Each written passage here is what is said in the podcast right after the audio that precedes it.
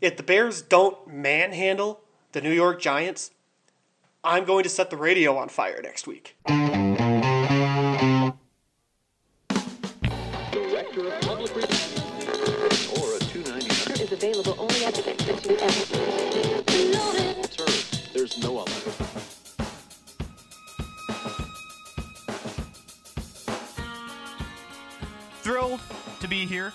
Thank you for joining me every Sunday morning at 11 here on 88.7 FM WLUW. Got an hour uninterrupted of your favorite small town kid. Go to the Loyola Phoenix, Nick Schultz. I know Sister Jean pretty well. I think he's the sports editor there. He is. He's a sports Doing editor, great. Yeah, sports good- columnist, good sports guy. writer. and uh, and there's a, Everything. there's, I'd be lying if I said I wasn't watching baseball in class. Nick Schultz, who is a, a rising star in this profession. Our guy Nick Schultz covers Loyola for the student newspaper there, the Loyola Phoenix. I have to keep pinching myself and asking if this is real. I cannot believe this is happening. I'm a poor, starving college student, so I would say I was physically here, but I wouldn't say I was mentally here.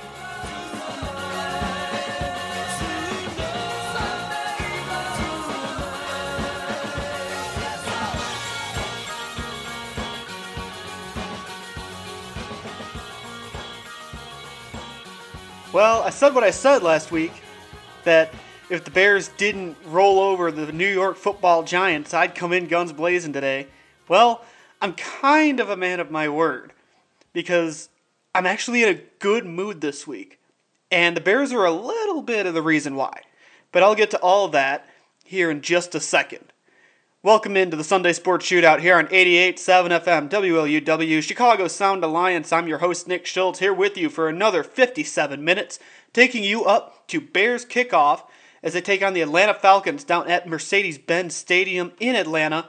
And there's some big injury news for the Falcons that we'll get to in the second half hour. And I'll have a lot of Bears talk in the second 30 minutes because we have so much sports to talk about today. And I'm not exaggerating when I say we have so much to talk about. I didn't book a guest this week just because there is so much going on. For starters, the Bulls have a new head coach. And it's a hire that I didn't entirely see coming, but I'm really happy with. I'll talk about that. Also, a lot of baseball to get to. The Cubs clinched the NL Central last night with a Cardinals loss, even though the Cubs lost to the White Sox. The Cubs clinch the division. The White Sox have a chance to clinch the AL Central today with a victory over the Cubs and a Minnesota Twins loss. But there's also much more with Cubs Sox. Obviously, the Crosstown Series is going on this weekend. It's the last series of the regular season, as crazy as that is. But also, we've had some drama in the series regarding bat flips. I'll get to that. And my big question for today that I feel like I've been talking about the last few weeks, but I'm going to keep talking about it. Should Ricky Renteria be managing this team next year? This week we had a big issue that made that question come up on Twitter. And I haven't seen it come up on Twitter like I did this week. And again, we'll have Bears talk second half hour because the Bears are 2 0. They beat the Giants last week. Don't don't get me wrong by my open. They won. I didn't really like how they won, but there are some positive signs for this team going forward. And they could be 3 0 today for the first time since 2013. Again, new kickoff. It's on Fox, and I'll take you up to kickoff. But the big story this week is the one and only Chicago Bulls because they did something that I didn't see coming, and I know there were a few people who didn't see this coming. They went out and got Billy Donovan as head coach. And I talked about it last week. And I, I remember in passing, I even went back and listened because I thought about putting that in my open. And I kind of just talked about it in passing that, oh yeah, they're they're interested in Billy Donovan, but they're through the first round of interviews, so I don't know I don't know how much of a possibility that'll be. But then on Tuesday at 4:58 p.m., Adrian Wojnarowski drops the bomb that the Chicago Bulls are hiring Billy Donovan as head coach. And I'm getting ready to go to the golf course. I was to go play a round of golf with the family. And my dad from the other room just says, Billy Donovan. And I'm saying, what about Billy Donovan? Like, what about him? He's like, he's the new Bulls coach. And I got the alert. And you'd swear the Bulls won the championship with how I reacted. I mean, I was full on, let's go! Let's go! The Bulls are back! My brother was on the phone with his friend. He had to tell me to quiet down because I was just so excited. I have been on the Wes Unseld train this whole time. I have been driving the Wes Unseld Jr. fan bus as Bulls head coach. And I went on and on about him last week because I really thought he was going to get the job. And from the sounds of it, I wasn't the only one because I heard it on the radio too. A lot of people were thinking it was going to be Wes Unseld Jr. because of his relationship with Arturas Karnisovas from AK's time in Denver. But no, the Bulls went out and got the best guy available in Billy Donovan after five years with the Oklahoma City Thunder and a, an appearance in the bubble this year when they really shouldn't have been in the bubble this year in the playoffs. And that tells you he's big on player development. And I really think, I know people are saying this isn't necessarily a home run hire. I heard that on ESPN radio, the national show in the morning said this isn't a home run hire. Like, it's okay. I disagree wholeheartedly. I think this is absolutely a home run hire. And again, he's the best coach available. And it's kind of scary to, for me to say this, but he's the first Bulls coach to have prior NBA head coaching experience since Scott Skiles came in in 2003. That's not great company. And I saw that and I cringed a little bit. I'm not going to lie to you. But I really, really think the Bulls have something special going now. Gar Garpax is gone. AK and Marc Eversley are in. Now they've got a credible head coach in Billy Donovan. And that's where I think this is really a home run hire. Because you're coming off a year and a half of Jim Boylen. And obviously, as I've talked about on the show, Jim Boylen was super popular with the fans. Everybody just loved Jim Boylen.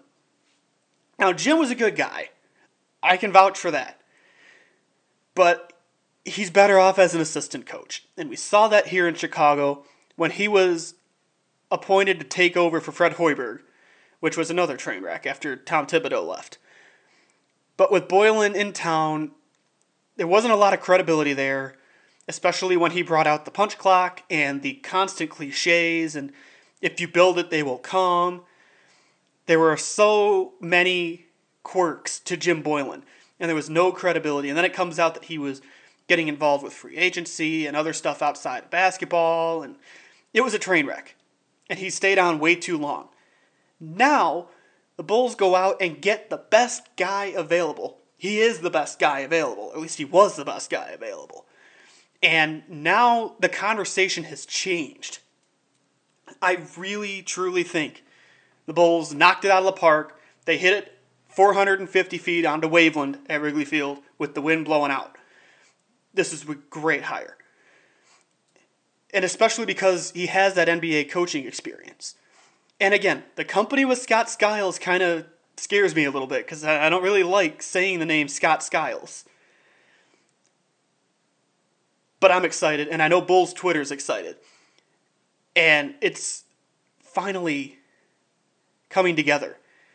We talked about it since Arturas Karnisovas and Marc Eversley came in.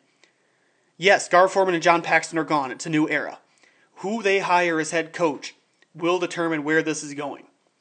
And when there were rumors that they were going to keep Jim Boylen, I remember saying this rebuild or whatever they're going to do is not going to get off the ground. Because to show that the older team is gone, you've got to get rid of the head coach. And they did. Give Karnisovas credit. He took his time and waited until the last day of the regular season to say, Jim, you did you did good work. Thanks for your time. We're going a different direction. I give him a lot of credit for that, even though fans were saying, including myself, we were all saying, why hasn't this happened yet? It's inevitable. But when you look back on it, like, okay, you know what? He did it the right way. And now he goes out and gets Billy Donovan. So now you got a coach with credibility who can come in and he's a great recruiter. And that comes from his 19 years as head coach at Florida. When he was at Florida, he was a great recruiter. And even in the NBA, he's been a good recruiter because the NBA is changing where it's all about recruiting now. And I think Billy Donovan's going to fit that mold perfectly. And it's not going to be an instant impact, I don't think, because there's still a lot of questions involving the roster, which I'll get to. But as we sit here now, this is a fantastic hire. And this is even more amazing because my guy Shams Charania over at The Athletic is reporting that his contract is four years for 24 million plus. That means that good old Jerry Reinsdorf opened up the checkbook and is writing out a big check.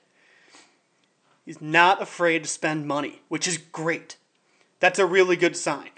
Because a coach like Billy Donovan, you've got to pay him.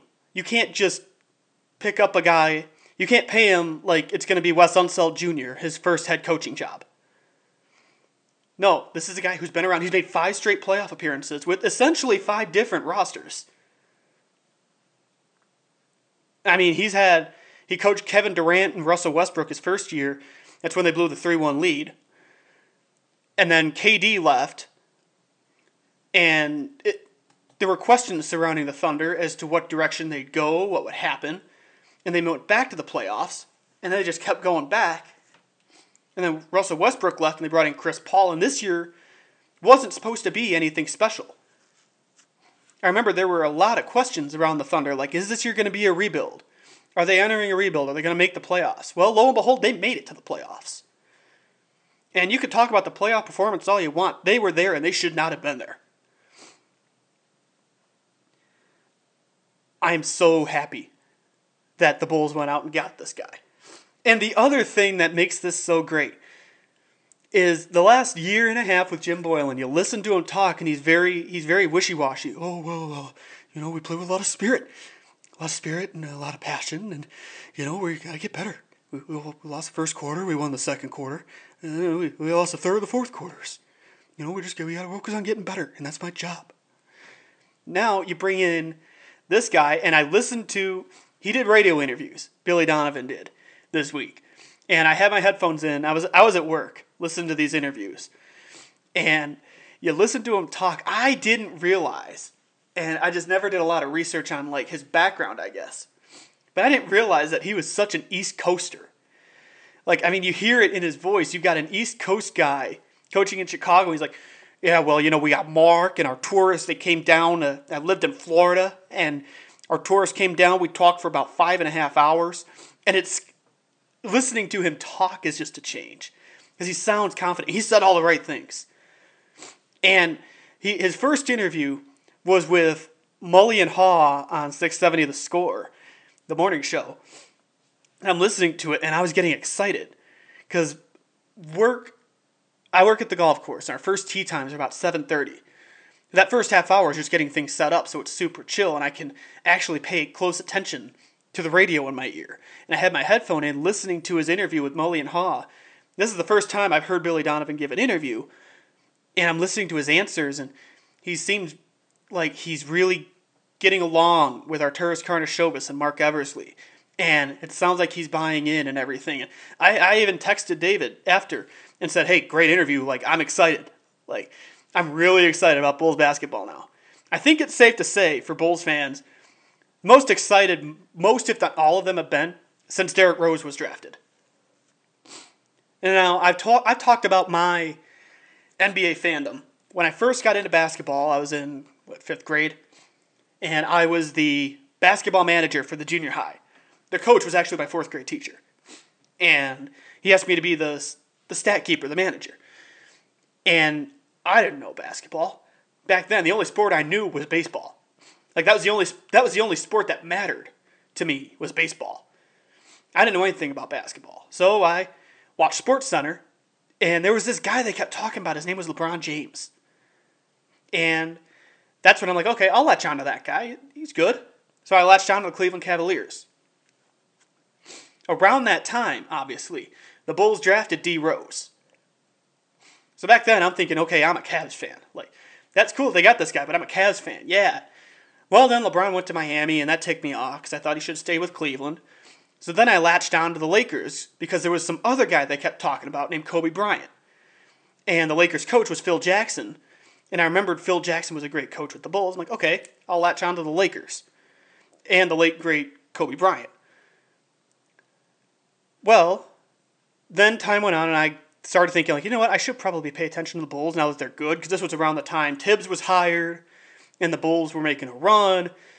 And I flipped again. I'm like, okay, you know what? The Bulls are my team. I'll still follow the Lakers, but the Bulls are my team.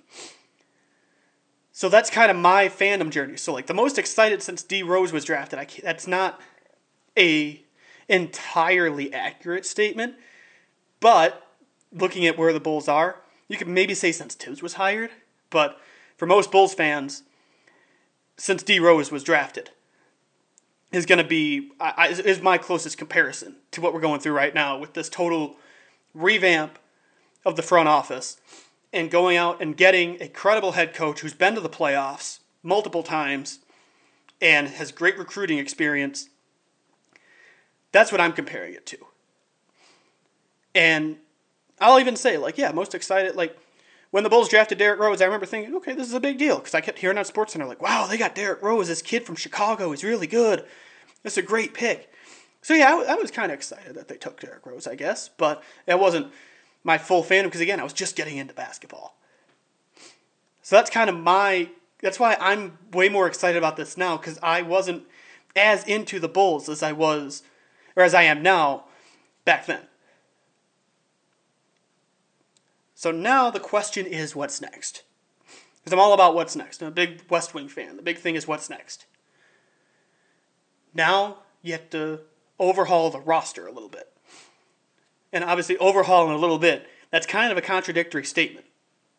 But if you hear what I'm going to say, you'll understand like, okay, it needs an overhaul, but not a big overhaul. I think Zach LaVine is a good piece to build around, but he shouldn't be your number one. The draft is coming up November 18th. As of right now, it's November 18th. And that sounds like the date the NBA is going to settle on, even though we don't know when the season will start yet. But November 18th is the date, and the Bulls obviously had the number four pick. I still think they should go get Deni Avdija and use him as a building block because he's kind of. And I texted this into the score when Rick Camp did a show after the Donovan hiring, which I'm glad Campy's back at the score after he was laid off. And he he even he read it on the air and he's like, "Yeah, Deni Avdija is a jack of all trades, master of none," which is what I like about him. He can do a little bit of everything, and that's like a good piece to start if the Bulls go into a rebuild. That's a good piece to build around. I keep saying if they go into a rebuild, because you don't go out and get a guy like Billy Donovan if you're going to rebuild. You go get a first year head coach to rebuild. And I know there was speculation about when Donovan left OKC, that it was because he didn't want to go through a rebuild. And during his interview with Mully Haw, he said, I never said that. That's people speculating. And it, I kind of got the sense that he would be okay with a rebuild. But I really think the Bulls need to retool the roster now because of what he brings to the table. It's about player development, obviously. So if they do go through a rebuild, like, okay, that's not a bad thing. I won't be disappointed if they decide to rebuild, considering they've been rebuilding ever since Derrick got hurt. And John Paxson made it a point to say that, you know, how, how many years later now? Seven years later? So yeah, obviously, you know, when Derrick got hurt, the rebuild kind of got thrown off. Yeah, he says this in 2019. But anyway, I digress. I don't want to get angry about John Paxson right now because I'm happy. But the rebuild got thrown off, so now you have the opportunity to rebuild if you want. You have a foundation there with Zach LaVine, Lauri Markkanen, Coby White. I think that's a good core. I don't know if they need a true point guard. I think you can go positionless. I'm not I don't know really what Billy Donovan's offense is like, what his playing style is like. But positionless basketball is an option because that's kind of where the NBA is going anyway. And I even said that if the Bulls got the top pick, they could have gotten, say, Anthony Edwards and played positionless basketball because you could just have four sharpshooting, four I guess four sharpshooters. I was going to say sharpshooting guards, but you can't call Lauri Markkanen a guard. But you could have three sharpshooting guards and Lauri who can shoot. That's good. You can play positionless basketball. But with number four, there's a few different directions you can go. And that's why what happens with the roster is going to be key. And now, AK and Eversley can look at the roster and say, okay, we have a head coach now. And workouts are starting up. Granted, Billy Donovan's not in the bubble because each team's getting their own separate quote unquote bubble to start in person workouts again. And he, he said it on the radio. He's like, I'm not going to be there because there's the quarantine process and it's just going to be crazy and it's just going to be too much. So I, I've been talking to people to get things going. I guess he's been reaching out to guys on the team too. And that- that's a good thing that he's reaching out to guys on the team. But now you've got workouts starting up, you've got a coach in place. Now's the time for the front office to evaluate the roster and start looking at free agency. Because again, you've got a guy who can recruit here. He was a great recruiter at Florida. And he took that to OKC. And he's big on player development. So you can re- you can recruit free agents and maybe develop some guys. That's going to be the questions Karnisovas and Eversley have to answer. Obviously, they don't have answers for what's next right now. Because we're not even a week since he was hired. So it's going to take a little time to see what happens with the roster.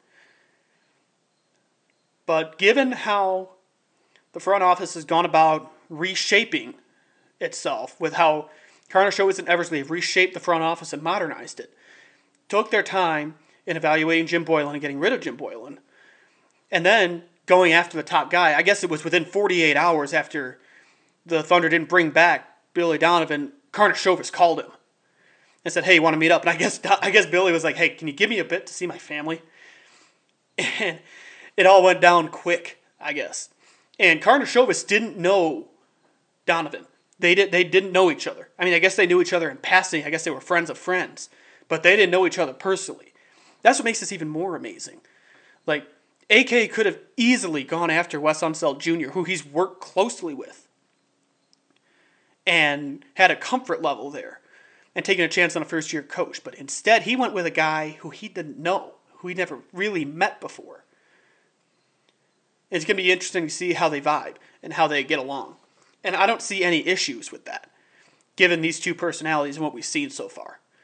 And listening to Billy on the radio, he even said Arturas and Marc, they're they're great, and they really sold they sold him on the Bulls, which everyone's wondering why the Bulls. Well, I want I want you to think about that question. And I'm gonna ask you, why not the Bulls? Third largest media market, like second largest sports market. It's a great sports town. The history is there with the team. I mean, look at all the hype around the last dance. I mean, there's a lot of history with the team. Say what you want about the roster. The roster is a playoff team. And I'm not saying number one seed, I'm saying they're like an eight seed because it's the Eastern Conference. So the pieces are there. He's not taking over a depleted Orlando Magic team, per se. He's taking over a solid roster with the Chicago Bulls, the team that won six titles in the 90s and could have easily won eight if Michael didn't take a step away to play baseball. That's why the Bulls. And plus, you've got Arturas Karnisovas and Mark Eversley. They have a vision. And that's what he kept saying. They have a vision. They have a vision. And he bought into that vision. Now it's time to see that vision play out. And now the other question I have is Are the Bulls back?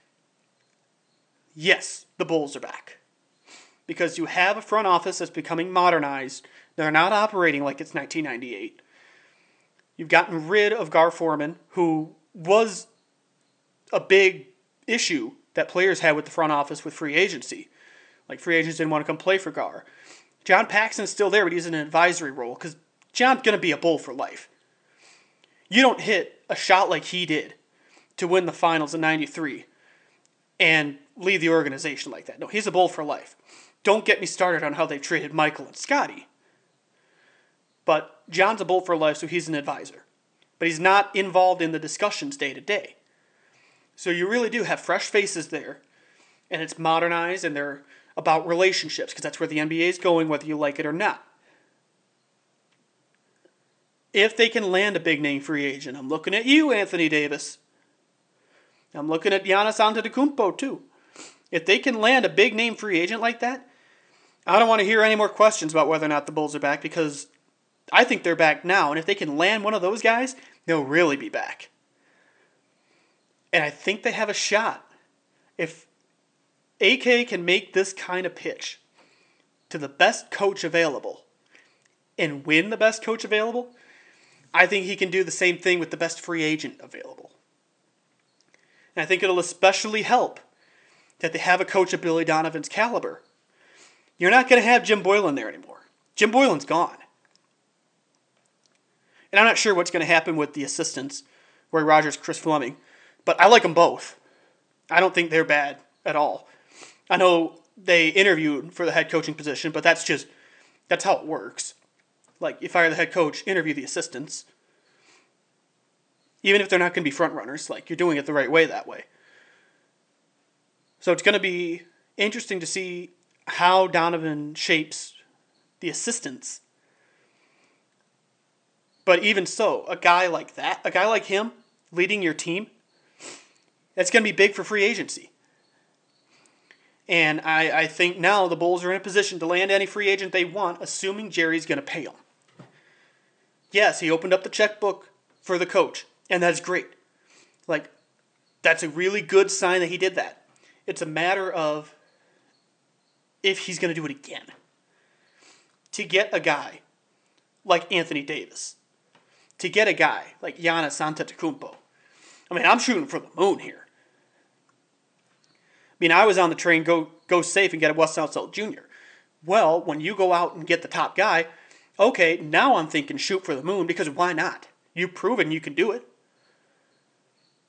I see no problem with saying, okay, go get AD. Go get Giannis. Go get the big name guys. Go talk to the big name guys. Go make a run at the big name guys. You're the Chicago Bulls. Look at where you play. You heard me. I just laid it all out for you. Why the Chicago Bulls should be a destination. You have all that going for you. You've got the city, the fan base, the history. Market that. Yes, the history hasn't been great the last 20 years. And if you want to get down to it, the last 22 since the dynasty broke up. Which you can thank Jerry Krause for that one, as you saw in The Last Dance. But yeah, the last 22 years, been kind of rough. But there's still a history there when you win six championships in an eight year window. I'm not saying ride that wave like it was yesterday. That's now two front offices ago. But players want to know that there's an option there with Michael, the team that Michael and Scottie led to the finals. And you could even, you could say Michael Scottie and Rodman later, Horace Grant earlier. Ride the Last Dance height too.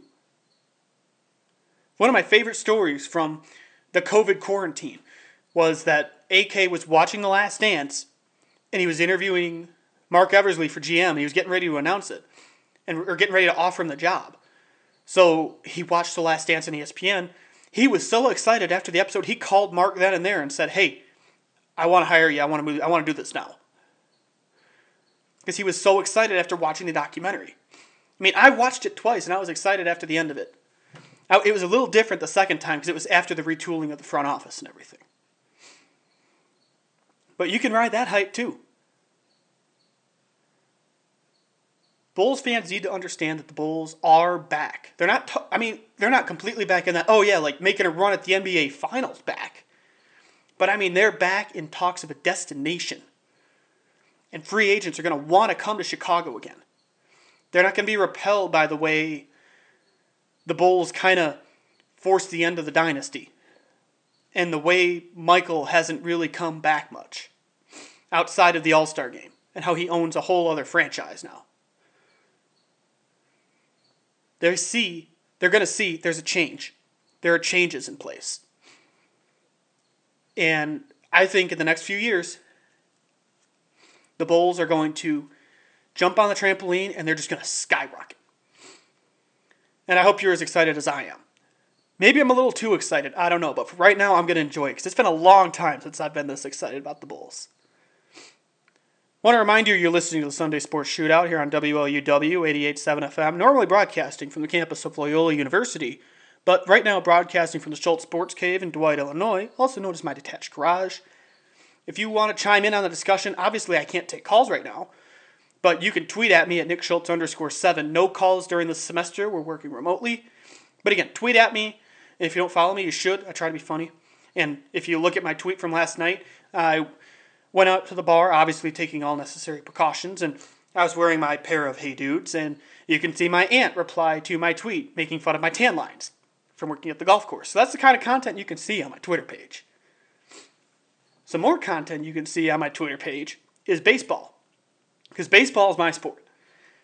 And it's been a big weekend for Chicago baseball. Even though on the front page of Saturday's Chicago Sun Times, Steve Greenberg's column was titled Crosstown Slowdown because both teams were kind of limping into the Crosstown series, the Cubs and Sox were.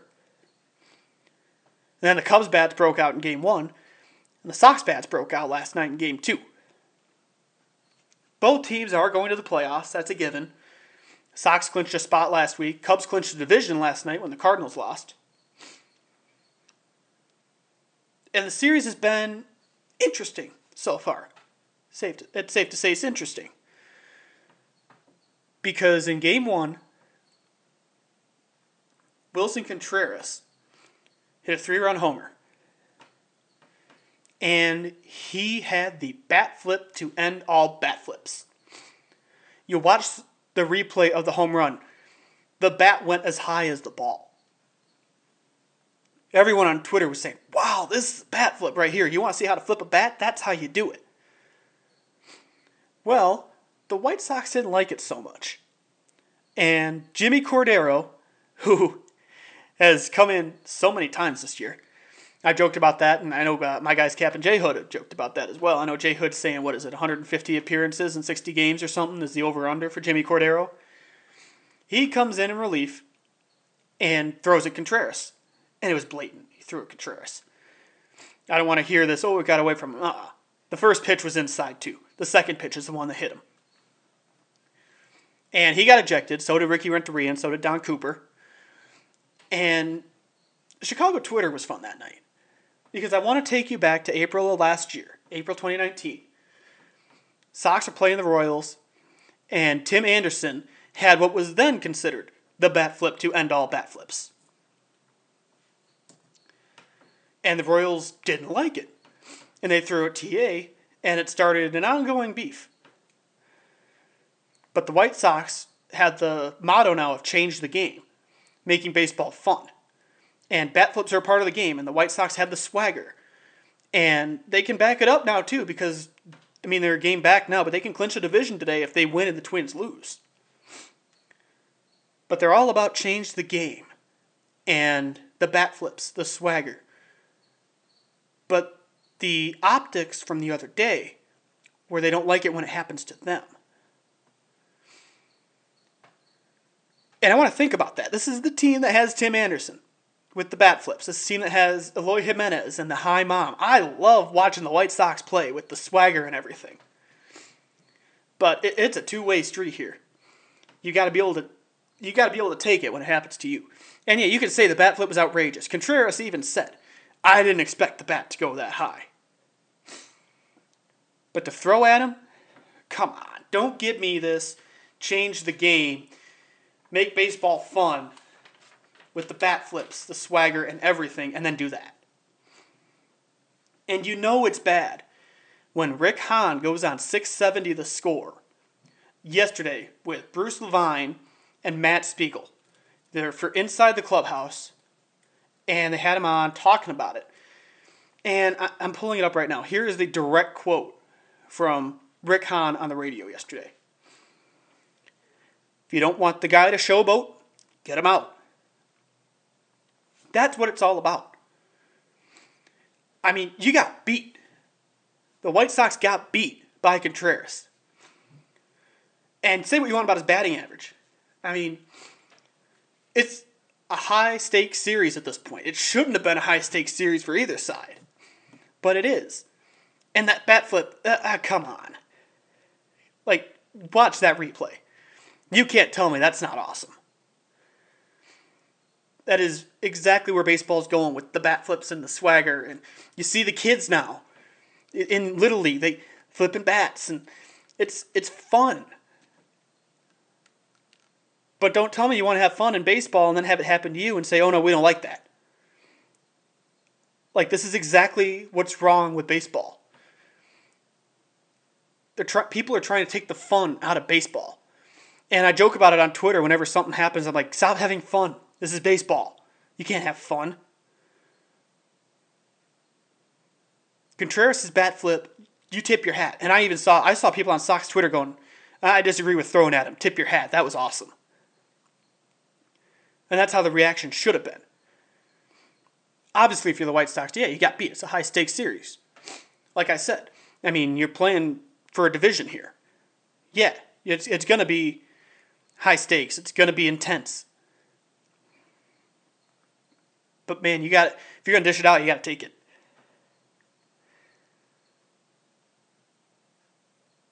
In other White Sox news, this is my big question for today's show.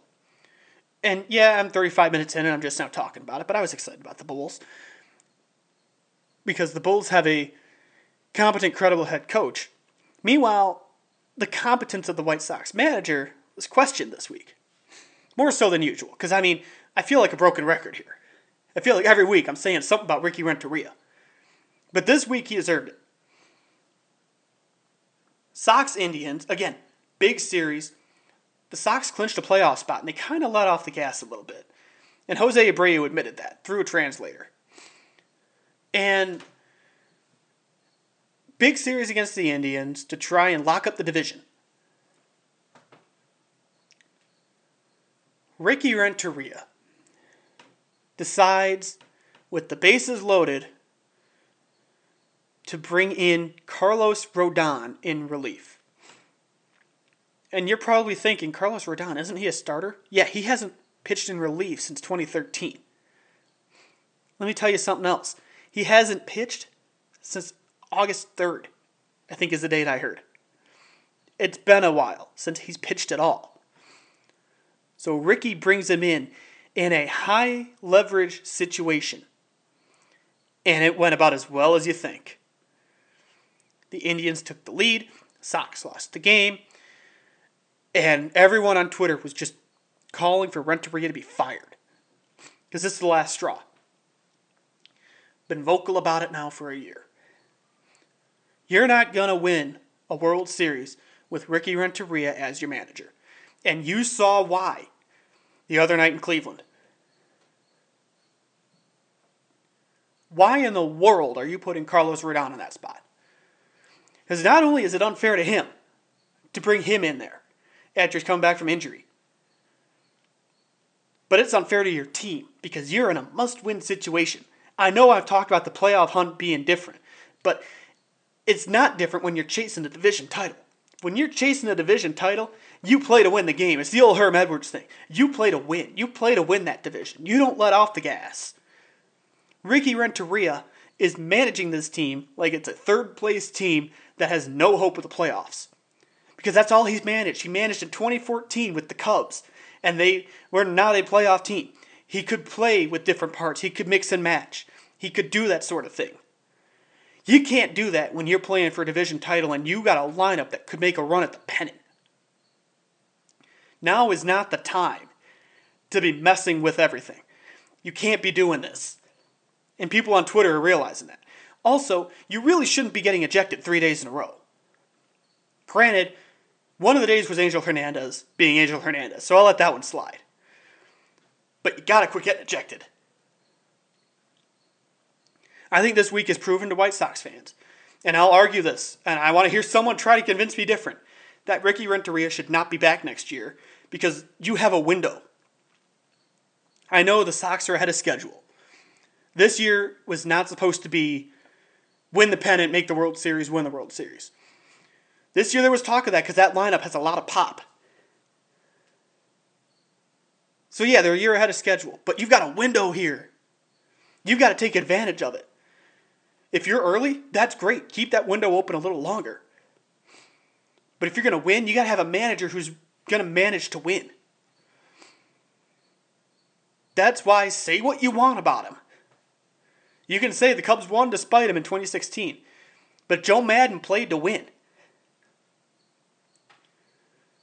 He won. And you hear Ozzie Guillen on the postgame show ripping Ricky Renteria. And I loved Steve Stone on Twitter just saying he had no words after the Rodon decision.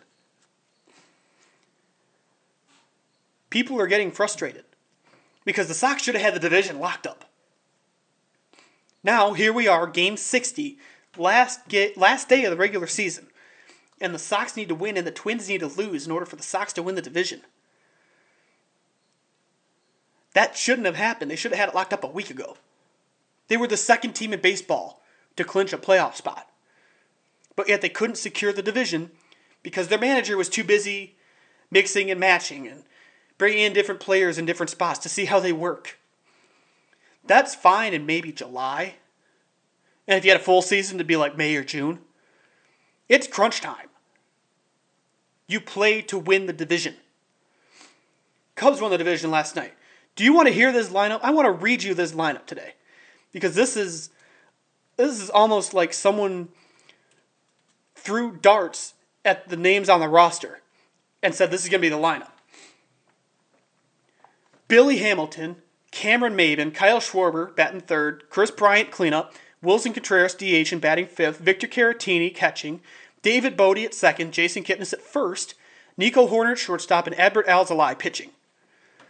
That's the lineup you can do after you clinch a division because you've got your spot. Give your regulars a rest. So yeah, Ricky can mix and match after they clinch a division. But you haven't clinched a division yet. You want you want to win the division.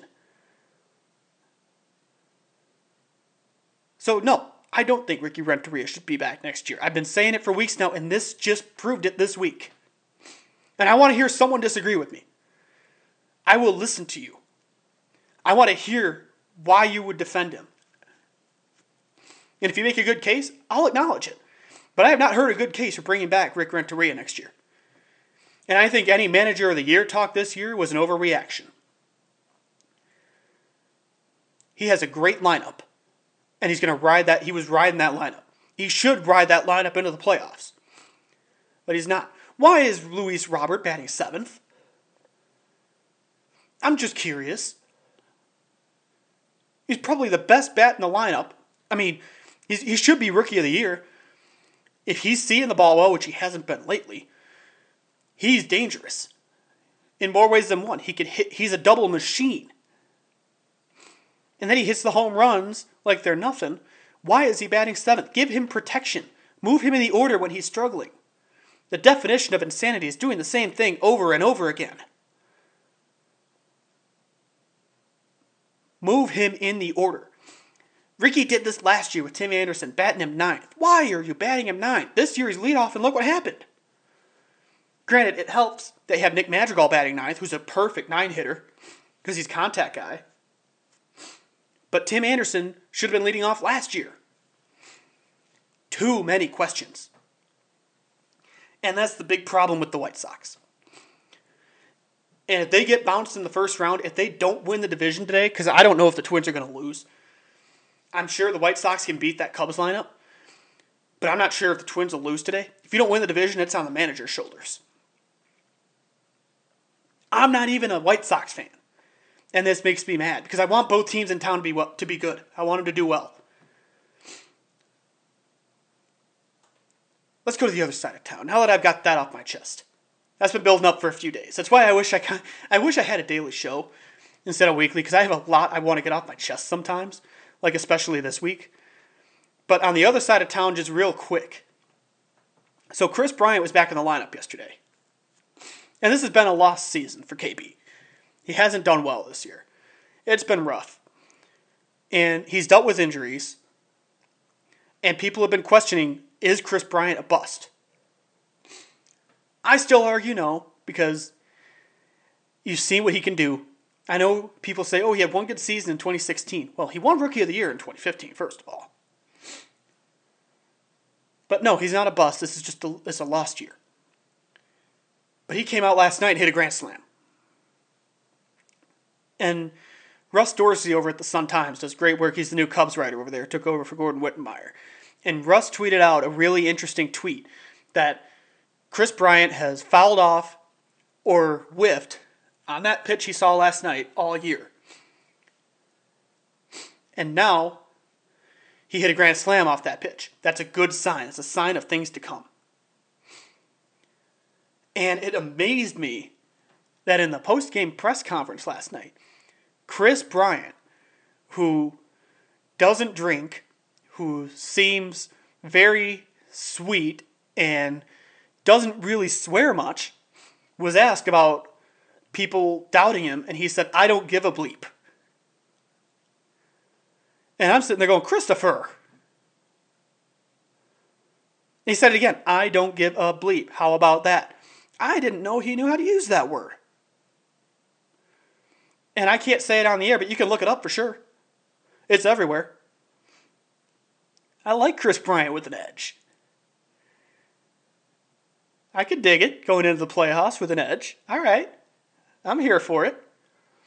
That was just one more interesting thing from last night. That it came out late, and I wanted to talk about that. I just wanted to acknowledge that Kris Bryant said a he said a dirty word. Last game of the season is today at 2:10. I'm excited. And it's going to be toward the end of the Bears game, so you're going to have Bears wrapping up as Cubs Sox start. It's going to be great. Let's talk Bears for the last 15 minutes here. Taking you up to kickoff at noon. Again, games on Fox, down in Atlanta at Mercedes Benz Stadium. Julio Jones is out today for the Atlanta Falcons. That's huge. And I know people are saying, okay, the Falcons still have Calvin Ridley. As a Calvin Ridley fantasy owner, I know they still have Calvin Ridley. Don't get me started about Saquon Barkley going down last week, speaking of fantasy football. I'm really not in the mood to talk about it. But yes, they have Calvin Ridley. But you take Julio Jones out of that equation, you can neutralize Calvin Ridley. You can stop him. Because what makes Calvin Ridley so dominant is that Matt Ryan has two weapons, Jones and Ridley, on both sides. So if you t- if you double team Julio Jones and try to stop him, you've got to worry about Calvin Ridley on the other side. Now your top weapon in Julio Jones is out. Now guys like Khalil Mack and Robert Quinn, and uh, well, I guess it'd be more of the corners, it'd be Kyle Fuller and Jaylon Johnson, can team up against Calvin Ridley and stop him. This doesn't guarantee the Bears a victory today, but it certainly helps.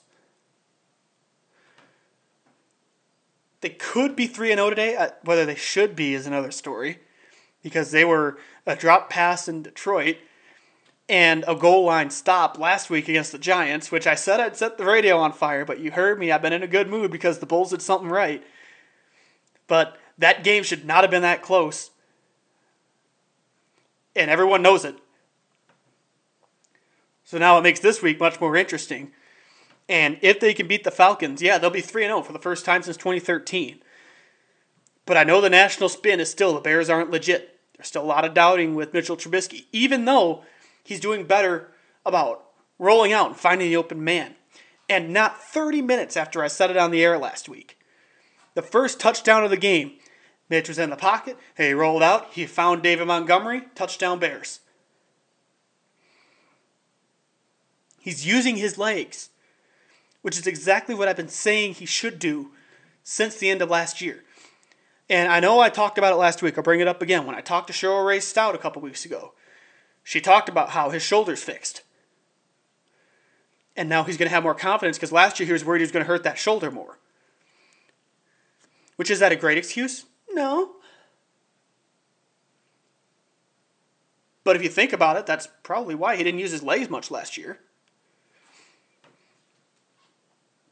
Now he's rolling out, and he's the play action is great. I really like that they're using play action more because it allows him, gives him the option. Okay, fake the handoff, gives him time, set his feet. The offensive line has improved this year, just like I thought it would. And I think that's a big reason why Mitch is improving. He's still not, it's not going to make up for not taking Deshaun Watson or Patrick Mahomes in the draft. Let me make that very clear. This is not making up for that decision. But if Mitch is solid, and if that defense can get its act together, which it didn't last week. First half was good. The second half, they just let the Giants and, Dan- and Daniel Jones walk all over them, which I really hate saying that sentence that they let Daniel Jones walk all over them. Because, yeah, I think you can make a case that Daniel Jones is worse than Mitch Trubisky. Daniel Jones is a turnover machine. You should not have let him walk all over you last week. Especially with Robert Quinn back. I can't even. Okay, Robert Quinn back. Robert Quinn in the lineup. That's his first game as a Bear. So that defense needs to come out today looking sharp. Because you're facing an exponentially better quarterback in Matt Ryan. The big thing with the Falcons, too, is their head coach. I honestly and truly think Dan Quinn is the most incompetent coach in the NFL right now. There is no reason why the Falcons should be 0 2 when you've got weapons like Matt Ryan, Calvin Ridley, and Julio Jones. Dan Quinn could be the reason why the Falcons are 0 3 and the Bears are 3 0. And especially with Julio out, I don't want to say this is a must win game for the Bears because, I mean, they are 2 0, but I think it's a must win game in a sense because the Falcons are without their number one wide receiver. You're riding momentum whether you agree with it or not. You're 2 0. Yeah, you beat two very mediocre teams, and you should have won a little more convincingly. But you're 2 0. Ride that wave. It's going to be a very, very interesting game today. I didn't know how I was going to predict this game because I wasn't sure if Julio would be in the lineup or not. But with Julio out, I think it could easily be 30 24 Bears. The door is open for the Bears to go into Mercedes Benz Stadium and win this game. It's a matter of if they will go into Mercedes Benz Stadium and win this game. Want to uh, look at a text I got here, going back to the White Sox for a second. That uh, Daryl Horowitz, former host of the show, I'm glad he's still tuning in. Daryl, thanks for listening. Hope you're well in Charlotte, my friend. He says uh, Robert is not the best hitter in the Sox lineup. Several are better right now, and he won't be rookie of the year, or at least he shouldn't be. At least, I'm saying Luis Robert could be the best hitter in the lineup when he's at when he's on when he's on top of his game when he's not going what is it oh for his last 20 or whatever hasn't hit a home run since September 13th yeah I think he's the scariest hitter in the lineup but I think he could be the best hitter in the lineup.